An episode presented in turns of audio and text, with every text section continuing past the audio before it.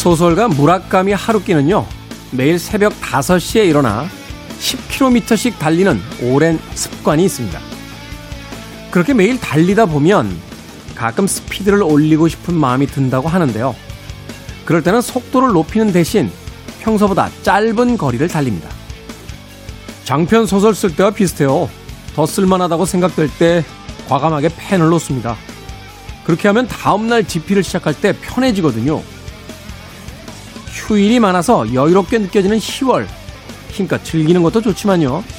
일상의 리듬을 잃지 않는 것도 중요하겠습니다.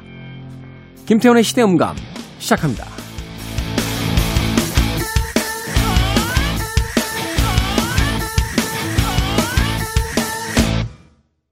그래도 주말은 온다. 시대를 읽는 음악 감상의 시대음감 김태훈입니다. 추석 연휴부터 이어진 주말 그리고 한글날에 이어지는 주말 2주에 걸친 네, 연휴가 계속되고 있습니다. 보통 쉬면 피로가 풀린다라고 하는데 한국 사람들에게 휴일이라는 건 쉬는 날이 아닙니다. 어, 전투적으로 노는 날이죠. 예전에 외국 친구가 그러더군요. 아니, 왜 한국 사람들은 월요일부터 술 마셔? 라고 해서, 아니, 주말에 쉬고 오랜만에 이제 직장 동료들 만나고 그러니까 마시는 거지. 그러면 화요일과 수요일, 목요일은 왜 마셔? 아니, 일하다 보면 이제 피곤하고 스트레스 받으시니까 마시는 거지. 그런데 주말엔 왜 또 마셔? 라고 해서, 주말이니까 좋아서 마시는 거지. 라고 이야기했던 적이 있는데, 예. 말해놓고 나니까 제가 생각해도 말이 안 되는군요. 한국 사람들에게서 휴일이라는 건 쉴 휴자를 쓰는 게 아니죠. 일을 쉰다라는 날이지 자신이 쉰다라는 날이 아닙니다. 그래서 전 세계에 없는 코로나19 이전의 관광 상품들을 보면 일주일에 9개국을 돌 수 있는 철인적인 어떤 스케줄이 가능했던 민족이 아닐까 또 이게 그렇게 나쁘지만은 않은 것 같아요. 일을 할 때도 그러한 어떤 부지런함이 분명히 도움이 돼서 어떤 그 경제인이 그런 이야기 하더군요. 한국 사람들처럼 섭씨 40도가 넘는 어, 중동과 또 영하 40도가 넘는 어, 떨어진 넘게 떨어지는 어, 남극 그 양쪽을 오가면서 일할 수 있는 사람들이 전 세계에서 그렇게 많지 않다. 쉽게 이야기하면 이 연약한 몸을 가지고 지역의 온도차가 100도에 가까운 곳을 오가며 일을 하고 있는 그런 민족이다. 라는 이야기를 하기도 했습니다. 자, 연휴 동안 잘 쉬었습니까? 라고 이야기는 안 드리겠습니다. 연휴 동안 분명히 달리고 오신 분들 많으실 것 같은데, 우리가 어떤 사람들입니까? 아, 연휴에 지쳤던 몸을 평일날 일하면서 끌어올리는 어, 철인들 아니겠습니까? 그럼에도 불구하고 오늘만큼은 좀 쉬셨으면 싶습니다. 일요일 하루 잘 쉬시고요. 내일을 아, 평화롭게 준비하셨으면 좋겠습니다. 자, 김태현의 시대 음감, 시대 이슈들 새로운 시선과 음악으로 풀어봅니다. 토요일과 일요일 오후 2시 5분, 밤 10시 5분 하루 두 번 방송되고요. 팟캐스트로는 언제 어디서든 함께 하실 수 있습니다. 콜렉티브 소울이 노래합니다. Run.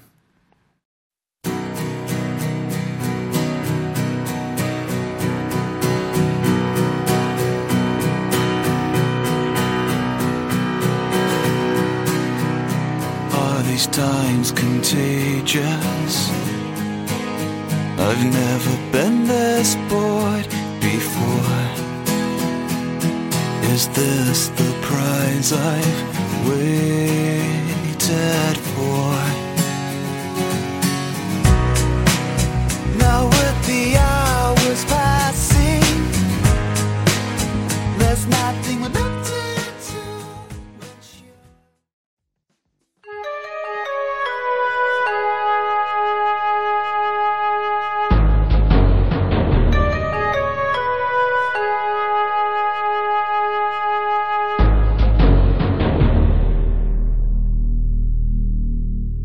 변호사 D의 헌신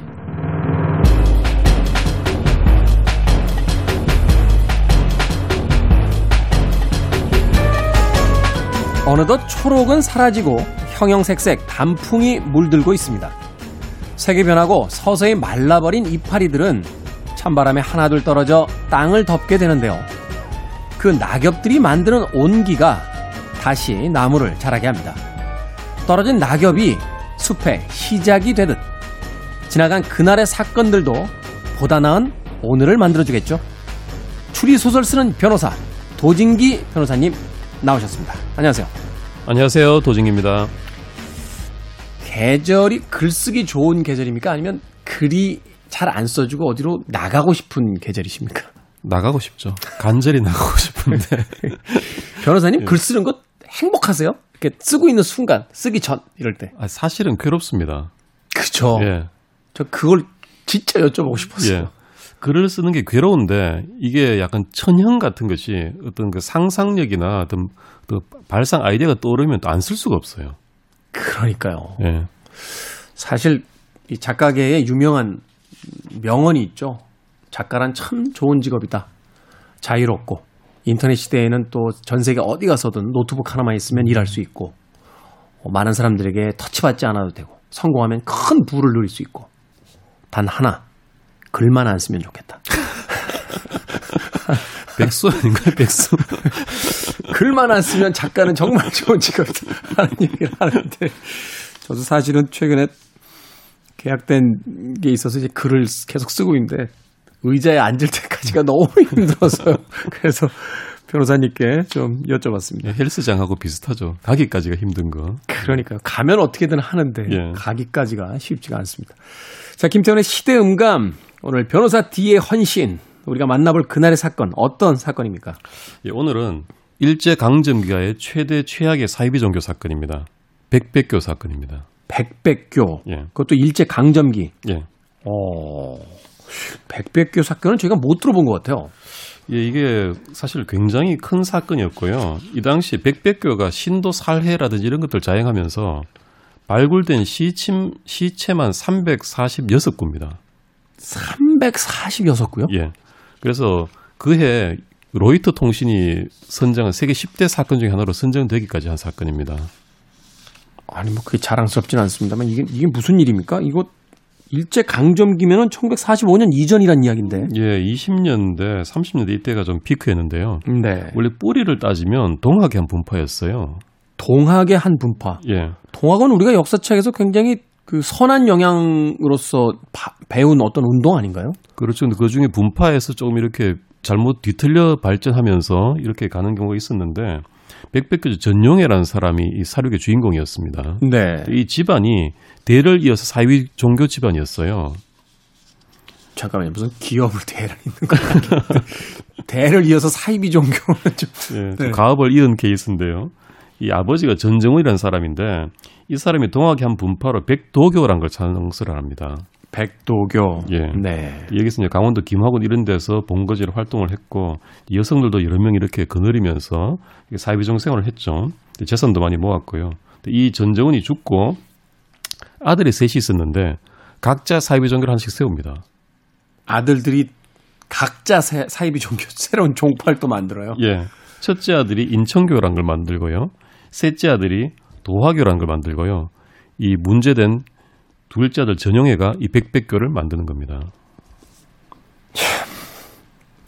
저희가 뭐 의사 집안, 뭐 판사 집안, 뭐 이런 얘기 들어봐서도 사이비 종교 집안이라는 이야기 처음 듣게 되는군요. 예, 웃어서는 안 될 일인데 하여튼 참 실소가 터집니다. 네. 이 전용에는 본거지를 경기도 가평군 이쪽을 중심으로 포개 활동을 하면서 이제 신도를 넓혀 나갑니다. 근데 이때부터 벌써 재산 갈취, 여신도 성폭행, 살인 이렇게 저질러 또 왔던 거예요. 참 그 역사는 참 유구이도 이어지는군요. 똑같은 짓들을 하면서 반복돼 왔던 겁니다. 그러다가 1930년에 그 죽은 아버지 전정훈이 예전에 그 같이 살던 여성 4명을 생매장한 사건, 이 들통이 납니다. 금화 사건이라고. 네. 그래서 이 사이비 종교다라고 해서 일제 검거령이 내려집니다. 그러면서 이 아들들이 만든 사이비 종교도 소탕 대상이 되고 전용에도 쫓기게 됩니다. 음. 근데 이 잠적하면서 이 사람이 굉장히 재능이 뛰어났던 것이 그러면서 포기를 계속하는 겁니다. 오히려 교세를 넓혀서요. 이제 경기도 가평에서 시작했지만 전국으로 신자를 넓혀 나가고 지방 책임자까지 두는 그런 그 확장된 교세로 성장하게 됩니다. 이게 사이비 종교에 이렇게 맹신하기 시작하면은 오히려 탄압을 그, 그 뭐라고 할까요? 자신들의 어떤 종교의 어떤 그 정당함으로서 이제 거꾸로 인식하게 되는 이런 그 일들이 생기게 되는데 바로 그러한 어떤 현상을 아주 포교에 적절히 이용을 했던 거군요. 그랬던 것 같습니다. 뭐랄까요? 그 교주의 고난 뭐 이런 식으로 포장한 게 아닌가 싶고요. 마치 그 뭐 신약 성경에 나오는 어떤 그 예수 그리스도의 어떤 그 이 순교와도 같은 예. 이야기를 끄집어내면서 무함마드도 뭐 그런 게 좀 있었지 않습니까? 그렇죠. 종교에 든 그런 좋은 점들을 나쁘게 악용한 것 같은데 충청도, 강원, 함경도, 평안도까지 막 이렇게 전국 각지를 아우렀는데 유일하게 전라도에서만 포기를 못했습니다. 이유는 여기엔 이미 차천자라는 인물이 보청교라는 어마어마한 종교를 만들어서 다 장악을 하고 있었어요.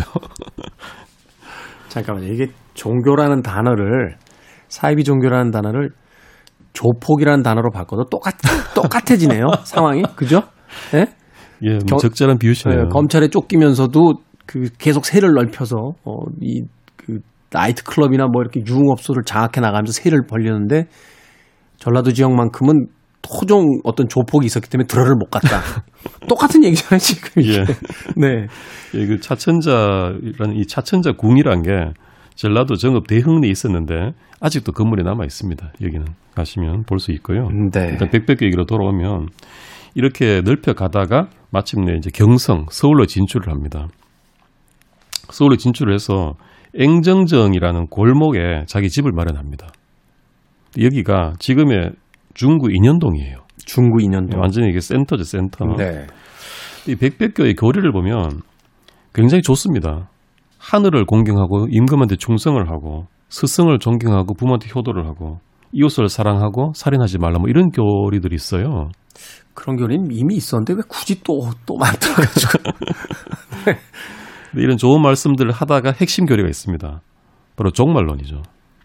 정말로 등장하더라고요. 예.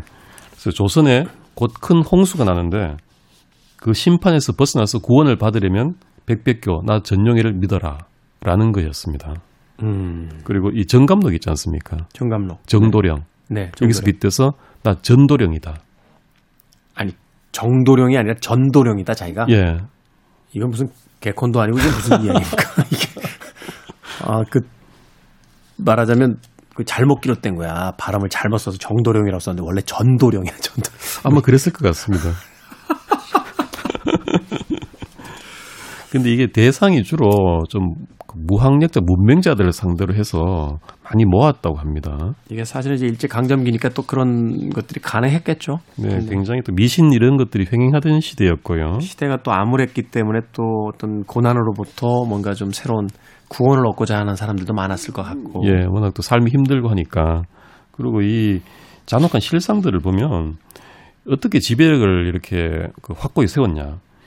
그러니까 네. 교도들을 거의 공- 파리 목숨처럼 살해를 한 거예요. 살해하면서 소위 이제 그뭐 공포 정치 하듯이 예. 그렇게 이제 공포를 심어주면서 이제 복종시키게 만들었던 거군요. 네, 주로 자기 교리에 반대하거나 탈퇴하려는 사람들을 상대로 이런 게 범행을 저질렀고요. 전국에 백백향이라고 하는 비밀 아지트를 만들어서 이런 범행을 자행을 합니다. 그 백백구가 이제 마지막을 좀 말씀드릴 수 있는데 유곤용이라는 사람이 백백구의 마지막에 관련이 있습니다. 네. 이 사람이 굉장히 부잣집 아들이었어요.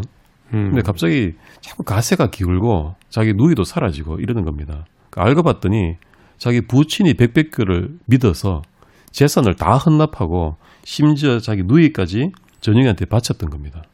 자기 딸을 그렇죠. 그 유곤용 입장에서는 자기 아. 여동생. 누이 동생을 누이 동생이죠. 뺏긴 거죠.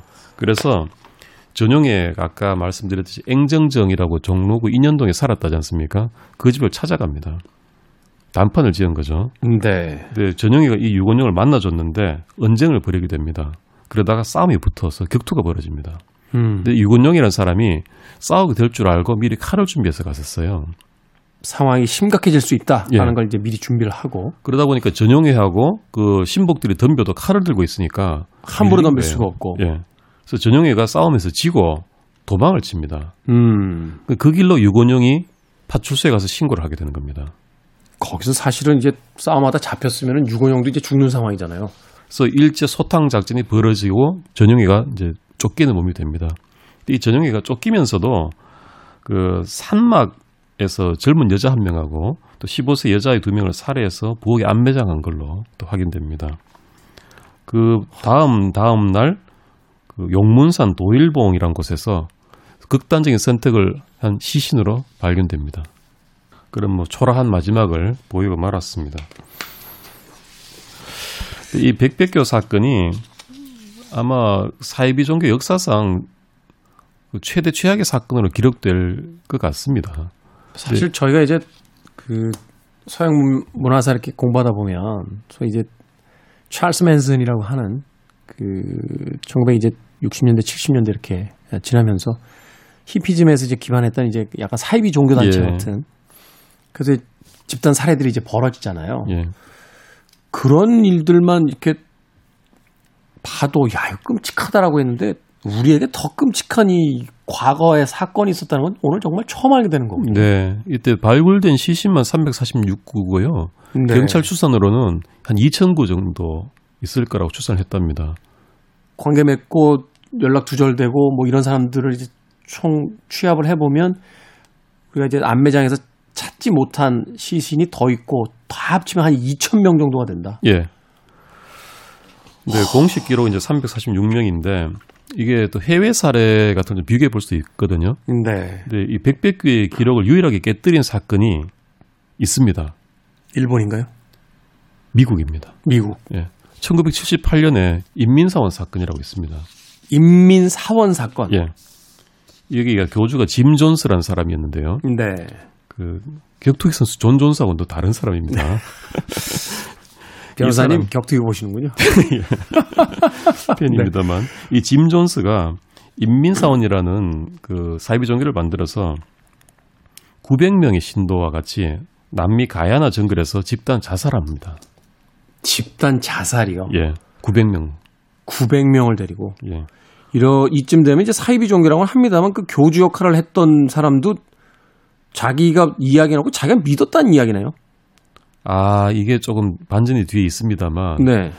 원래 이 짐 존스가 미국 캘리포니아에서 포교 활동을 했었거든요. 캘리포니아에서. 예, 근데 여기서는 당시에 평이 좋아서 인권 옹호 위원회 회장도 했고요. 네. 여러 가지 상도 받았었는데 결국 이제 횡령, 살인, 뭐 성범죄 이런 것들이 들통이 나서 쫓깁니다. 음. 그러다가 남미 가야나로 신도들을 다 데리고 간 거예요. 남미로. 예. 근데 거기에 미국의 한 상원 의원이 기자와 같이 방문을 합니다. 방문을 해서 이 실상을 보고는 아 이거는 큰일 났다라고 돌아가는 길에 이 짐 존스가 부하를 시켜서 총을 난사해서 살해합니다. 상원 의원을. 예. 살해한 직후에 이제 모든 게 끝났다고 여긴 거겠죠. 그렇죠. 그때- 상원, 상원 의원을 살해했으면은 이 대대적인 어떤 FBI의 수사가 들어올 텐데요. 그렇죠. 끝인 거죠. 소탕 작전이 벌어지고 그 직후에 신도들과 같이 집단 자살을 거행한 겁니다. 아니 가시려면 혼자 가시지. 야, 그때 구- 900명. 네, 이 900여 명의 신도들이 한 줄로 늘어서서 독약을 받아 마시고 죽은 겁니다. 오늘 무겁네요. 네. 여기서 아까 그 김선생 말씀하셨듯이 짐 존스가 과연 나도 그렇게 믿었었느냐라는 건데 사실 반전이 있습니다. 자기는 안 존스- 먹습니까? 아, 짐 존스 죽었습니다. 그 총으로 그 극단적인 선택을 했는데 짐 존스는 말기 암 환자였습니다.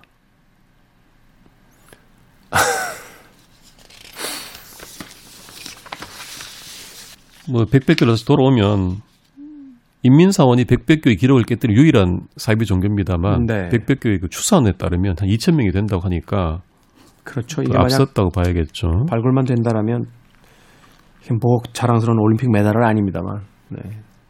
불명예스러운 세계 기록을 세우게 되는 뭐 그런 어떤 결과론적인 사건이 되겠네요. 네. 그 백백교 재판이 벌어졌거든요. 전용에는 죽었지만 관련자들이 남은- 또 있을 테니까. 네, 그, 그 범죄를 실행한 그 교단 관계자들에 대한 재판이 벌어졌고 이 당시에 정말 사회가 떠들썩했습니다. 이 재판으로. 음, 그래서 간부 18명 중에 14명의 사형을 선고받습니다. 당연하죠. 이건 뭐 엄청난 그 연쇄 살인범은 뭐 저리 가라 할 정도의 이렇게 사륙이 벌어진 종교인데. 그렇죠. 그 나머지 4명은 7년에서 15년 사이의 징역형을 받고요. 또 백백교조 딸 전선녀라고도 있었습니다. 여기도 재판을 받았는데 네. 이게 이제 살해에 관련된 건 아니고 몇백 개를 포교했다라고 해서 당시에 그 일제 강점기의 보안법 위반 이대로 해서 징역 6월이 선고되고 종료가 됩니다. 이게 일제 강점기가 아니고 만약 그 우리나라 정부가 있던 시절이었으면 이게 어떻게 됐을까요? 아마 대대적인 수색부터 시작해서 엄청난 그 이후에 그 유해 발굴을 위한 더 추가 수사들이 있었을 것 같은데 사실은 이야기를 듣다가 좀 안타까워지는 것이 무수히 많은 그 억울한 시신들이 묻혔을 텐데 예. 일제 강점기였기 때문에 사건을 이 정도 선에서 그냥 봉합하고 어, 넘어가려고 했던 건 또 아니었을까 하는 생각도 해보게. 그랬을 가능성도 있습니다. 좀 뭐랄까요, 그 민심이 흉흉해지고 이런 것들을 그 일제에서 좋아하지 않았을 테니까요. 그래서 좀 덮은 면도 있었다고도 하고요. 네. 우리가 알지 못하는 사이에도 세상엔 수많은 사건 사고들이 있었고 또 과거의 어떤 사건 사고들을 통해서 현재 우리가 어쩌면 음, 그때로부터 한 발자국도 앞으로 나가지 못하고 있다라는 슬픈 네, 우울한 음, 이야기를 전해 듣게 되는 것은 아닌가 하는 생각 해보게 됩니다. 어떤 종교가 자기를 믿고 따르는 자들에게 그 죽음을 이야기하겠습니까? 음악 한 곡 듣고 와서 어, 변호사 디현 신 계속해서 이어가도록 하겠습니다. 어, 찰스 맨슨 얘기가 아까 나왔었는데요. 어, 찰스 맨슨이 그 벌였던 헐리우드에서의 어떤 살육극 전 세계적으로 유명하죠. 쿠엔틴 타란티노 감독이 Once Upon a Time in Hollywood라는 영화에서 그 역사를 뒤집습니다.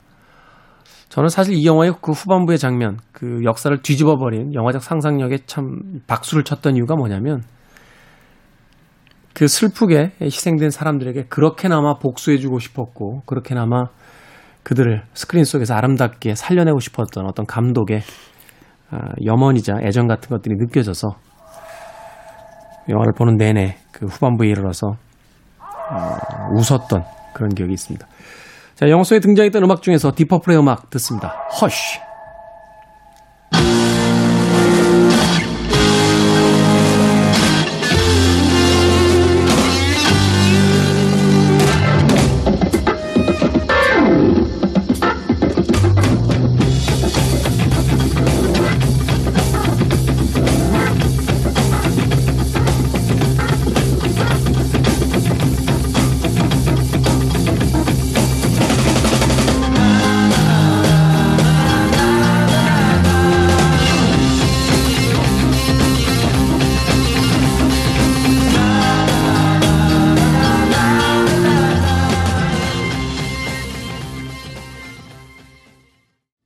영화 Once Upon a Time in Hollywood에 나왔던 딥 퍼플의 Hush 듣고 오셨습니다.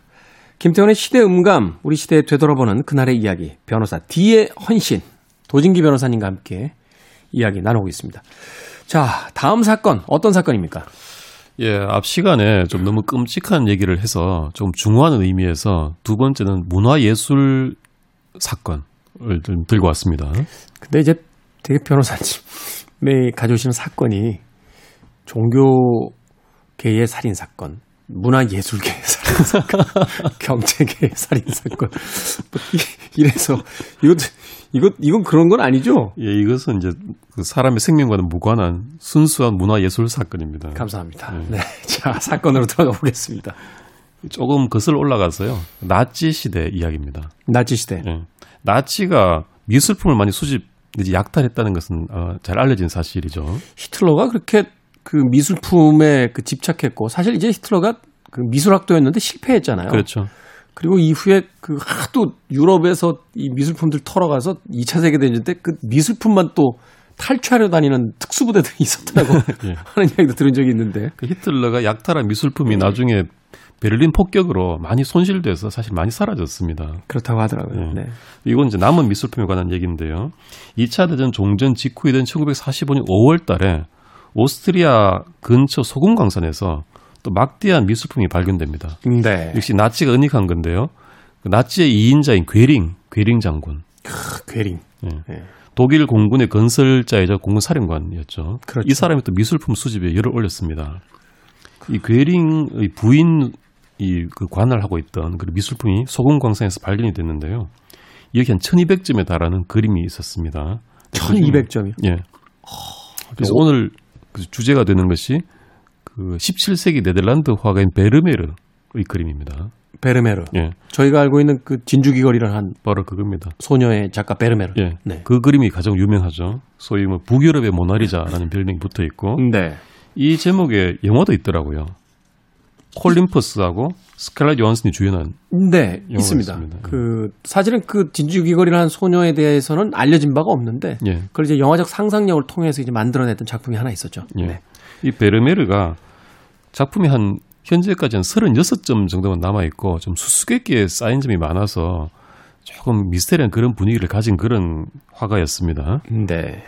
근데 이 베르메르의 그림인 그리스도와 간통한 여인이라는 그림이 발견이 됩니다. 어. 이 그림은 보니까 괴링이 약탈한 그림이 아닌 거예요. 괴링이 가져갔던 그림이 아니고 그냥 발견이 됐다. 예, 이게 누구로부터 거래한 산 그림이더란 거예요. 괴링이 예. 돈을 주고 샀다. 예. 어. 근데 이게 베르메르의 그림이라면 거의 국보거든요, 완전히. 그렇죠.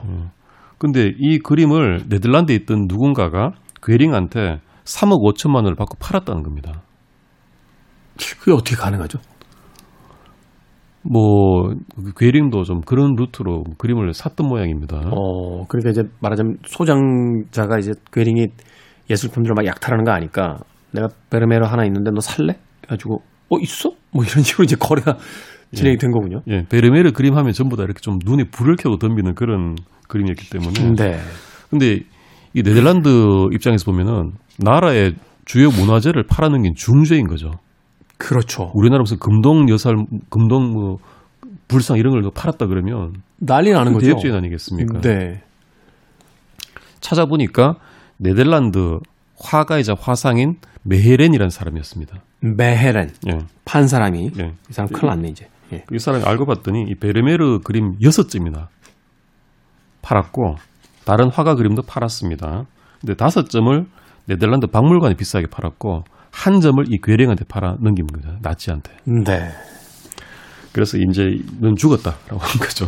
그렇죠. 이거는 뭐 거의 국보를 지금 더군다나 그 적에게 판 거잖아요. 예. 예. 그래서 나치에 협력한 혐의로 체포를 하고 신문을 합니다. 이거 어떻게 된 거야? 그 처음에는 뭐 이태리에서 이렇게 대리로 팔았다 이렇게 하다가 나중에 이 사람이 폭탄 선언을 합니다.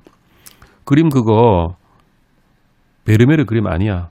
내가 그린 위작이야. 라고 하는 겁니다. 이건 또 뭡니까? 잠깐만. 아, 그림을 당신이 왜 이 베르메르의 그, 어, 국보급에 관련된 그림을 나치에게 팔았습니까? 그러니까, 그게요, 사실은, 음, 제가 있지도 않은 그림을 만들어가지고, 베르메르라고 속여서 괴링한테 판 겁니다. 그러니까, 저는 사기꾼이 아니라 애국자로 봐주셔야 됩니다. 뭐, 뭐 이런 상황이 펼쳐지는 겁니까? 바로 그거죠. 그 완전 대반전이 이루어진 거죠. 음. 나치의 부역자에서 나치를 속여서 골탕 먹인 아주 희대 영웅으로 된 겁니다. 그럼 이제 그게 진짜 위작인지 아닌지를 확, 그 판단을 해봐야 되잖아요. 그렇죠. 사람들이 아무도 안 믿었죠. 특히나 미술품 감정가 평론가들은 자기들이 지금 얼굴이 완전히 깎인 거 아닙니까? 그렇죠. 이 사람들은 이게 진품일 거라고 감정을 했을 테니까. 그리고 실제로 다섯 점을 이 사람들 감정을 거쳐서 네덜란드 미술관에 팔았거든요. 아, 그 전에 이제 여섯 점 중에 다섯 점은 네덜란드 미술관에 예, 팔았으니까. 그것도 다 위작인데. 이 사람 주장에 따르면 아, 여섯 개가 다 위작이었군요.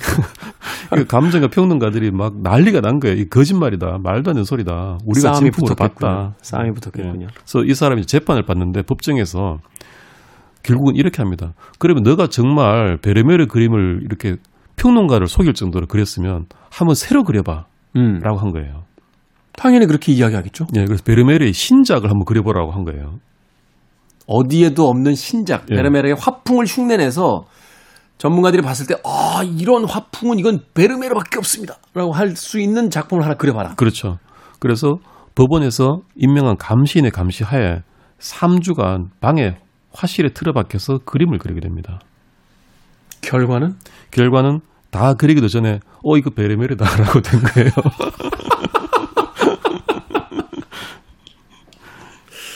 이- 나중에, 나중에 내가 베르메르다 이런 거 아니에요?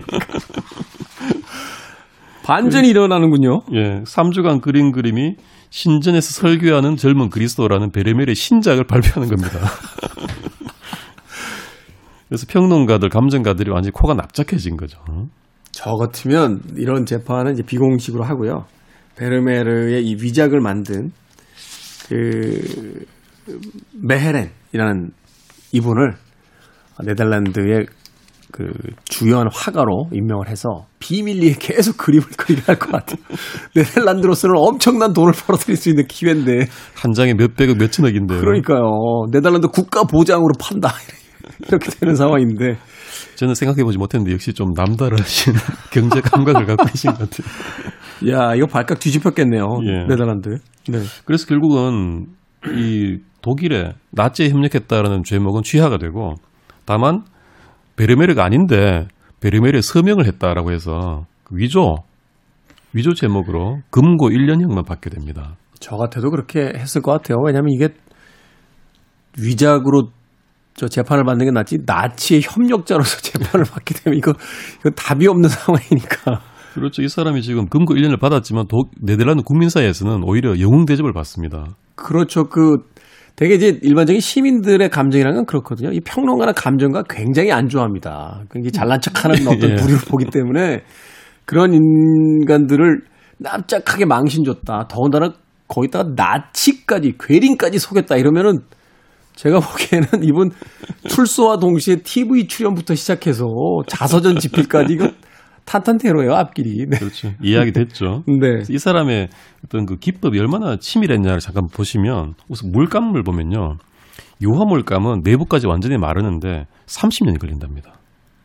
안에 내부까지 완전히 마르는데. 예. 아, 그 17세기에 베르메르가 그린 그림은 다 말랐겠죠. 당연하죠. 근데 이 사람이 새로 그린 그림은 못 마를 거 아닙니까? 그렇죠. 말할 수가 없죠. 30년이 걸리는데. 그 어떻게 했냐면은 물감을 적당히 만들어서 그린 다음에 그걸 오븐에 넣어서 굽습니다. 5분에서 고요. 예. 그러면 빨리 수분이 증발해서 마른다는 거죠. 네. 물감을 말려버리고 또 장점이 뭐냐면은 그리고 오븐에서 구우면 그림 표면에 물감이 마르면서 균열이 생깁니다. 아, 그게 또이 세월이 또 입혀지는군요. 거기. 그렇죠. 시간이 오래 지난 것처럼. 예, 마치 오래돼서 그림이 쪼개진 것처럼 보이죠. 게다가 그 균열 사이에 검은 잉크를 또 채워 넣습니다. 아주 오래된 걸로 보이는 거죠. 아, 색이 변색된 것처럼. 예. 그리고 캔버스나 나무 같은 것도 색을 쓰면 편하지 않습니까?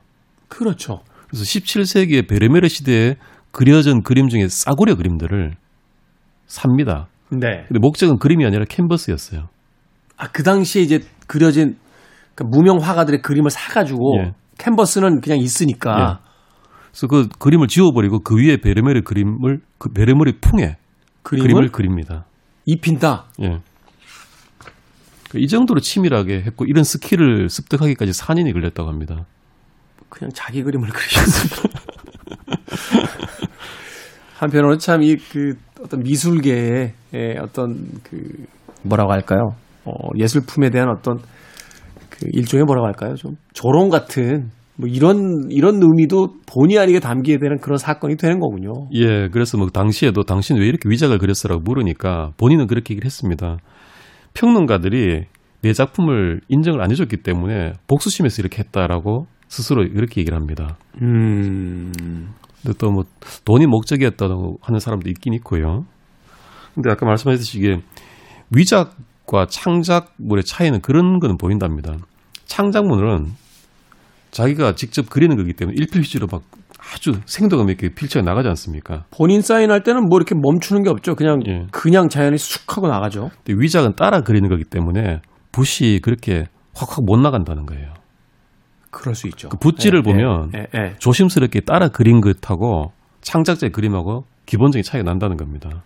아, 그럴 수 있네요. 그러니까 음. 이게 그 글자를 쓸 때도 남의 내 글자는 그냥 쭉쭉쭉쭉쭉쭉 이렇게 써나가는데 남의 글자 흉내낼 때 되면 이게 획이 이 모양이 틀릴까봐 이렇게 천천히 아주 정교하게 쓰려고 이렇게 하다 보니까 그 이제 필체라든지 화풍의 어떤 그 붓의 어떤 이 결 같은 게 달라질 수밖에 없다.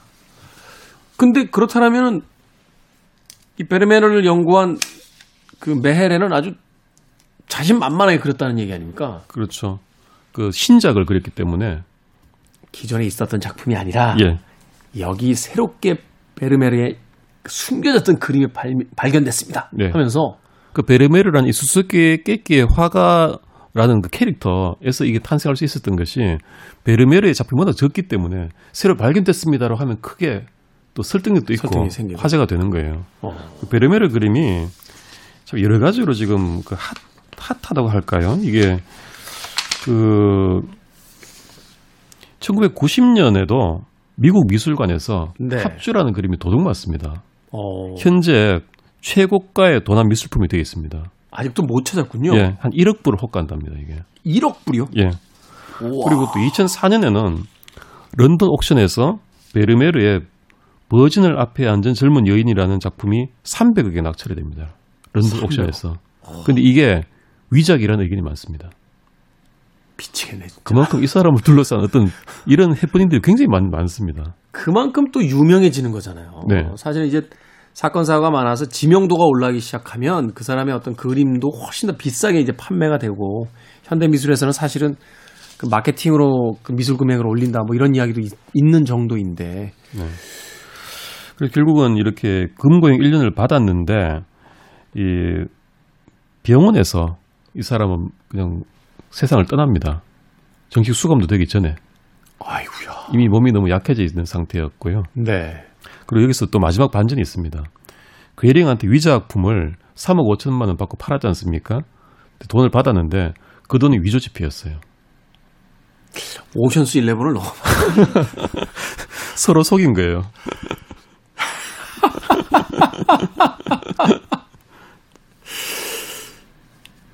참, 이 예술과 사기와 전쟁과 재판, 뭐, 하여튼 우리의 어떤 흥미를 잡아 끄는 음, 아주 많은 요소들이 다 담겨진 그런 하나의 역사적인 사건이 아니었나 하는 생각을 해보게 됩니다.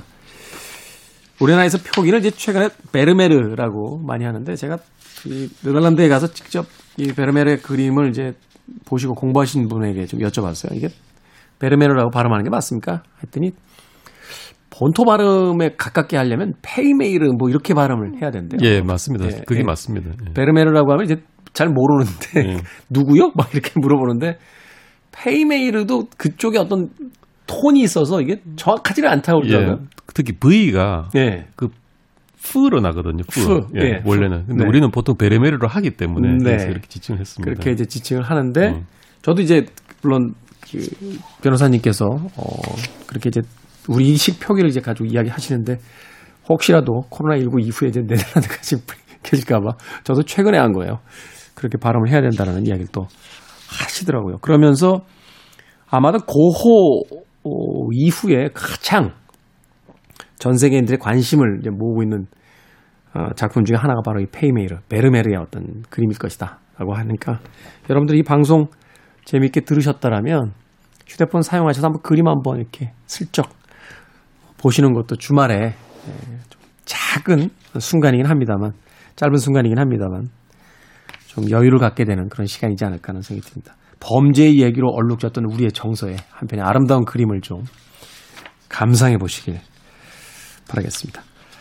자, 오늘 백백교 사건부터 어, 베르메르 그림 위작 사건까지 역사 속에 존재했던 사건들을 통해서 우리 시대를 다시 한번 생각해보는 변호사 디아원 신 도진기 변호사님과 함께 이야기 나눠봤습니다. 변호사님 감사합니다. 예, 감사합니다. 저도 마쳐야 될 것 같습니다.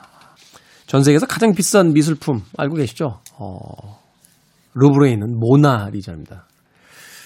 제가 몇 년 전에 이 통계를 보니까요. 통계가 아니라 이제 그 보고서를 하나 보니까요.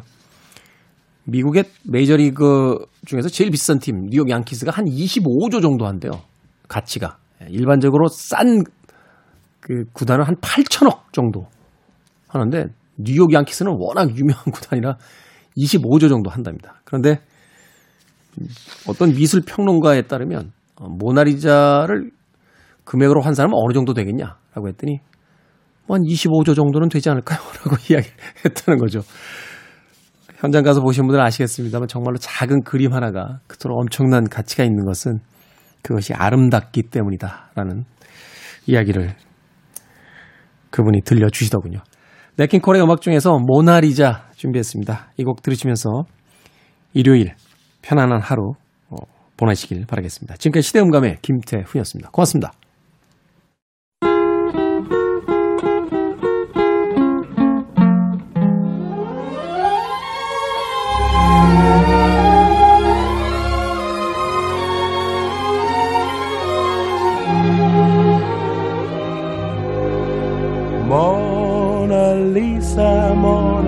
Men have named you.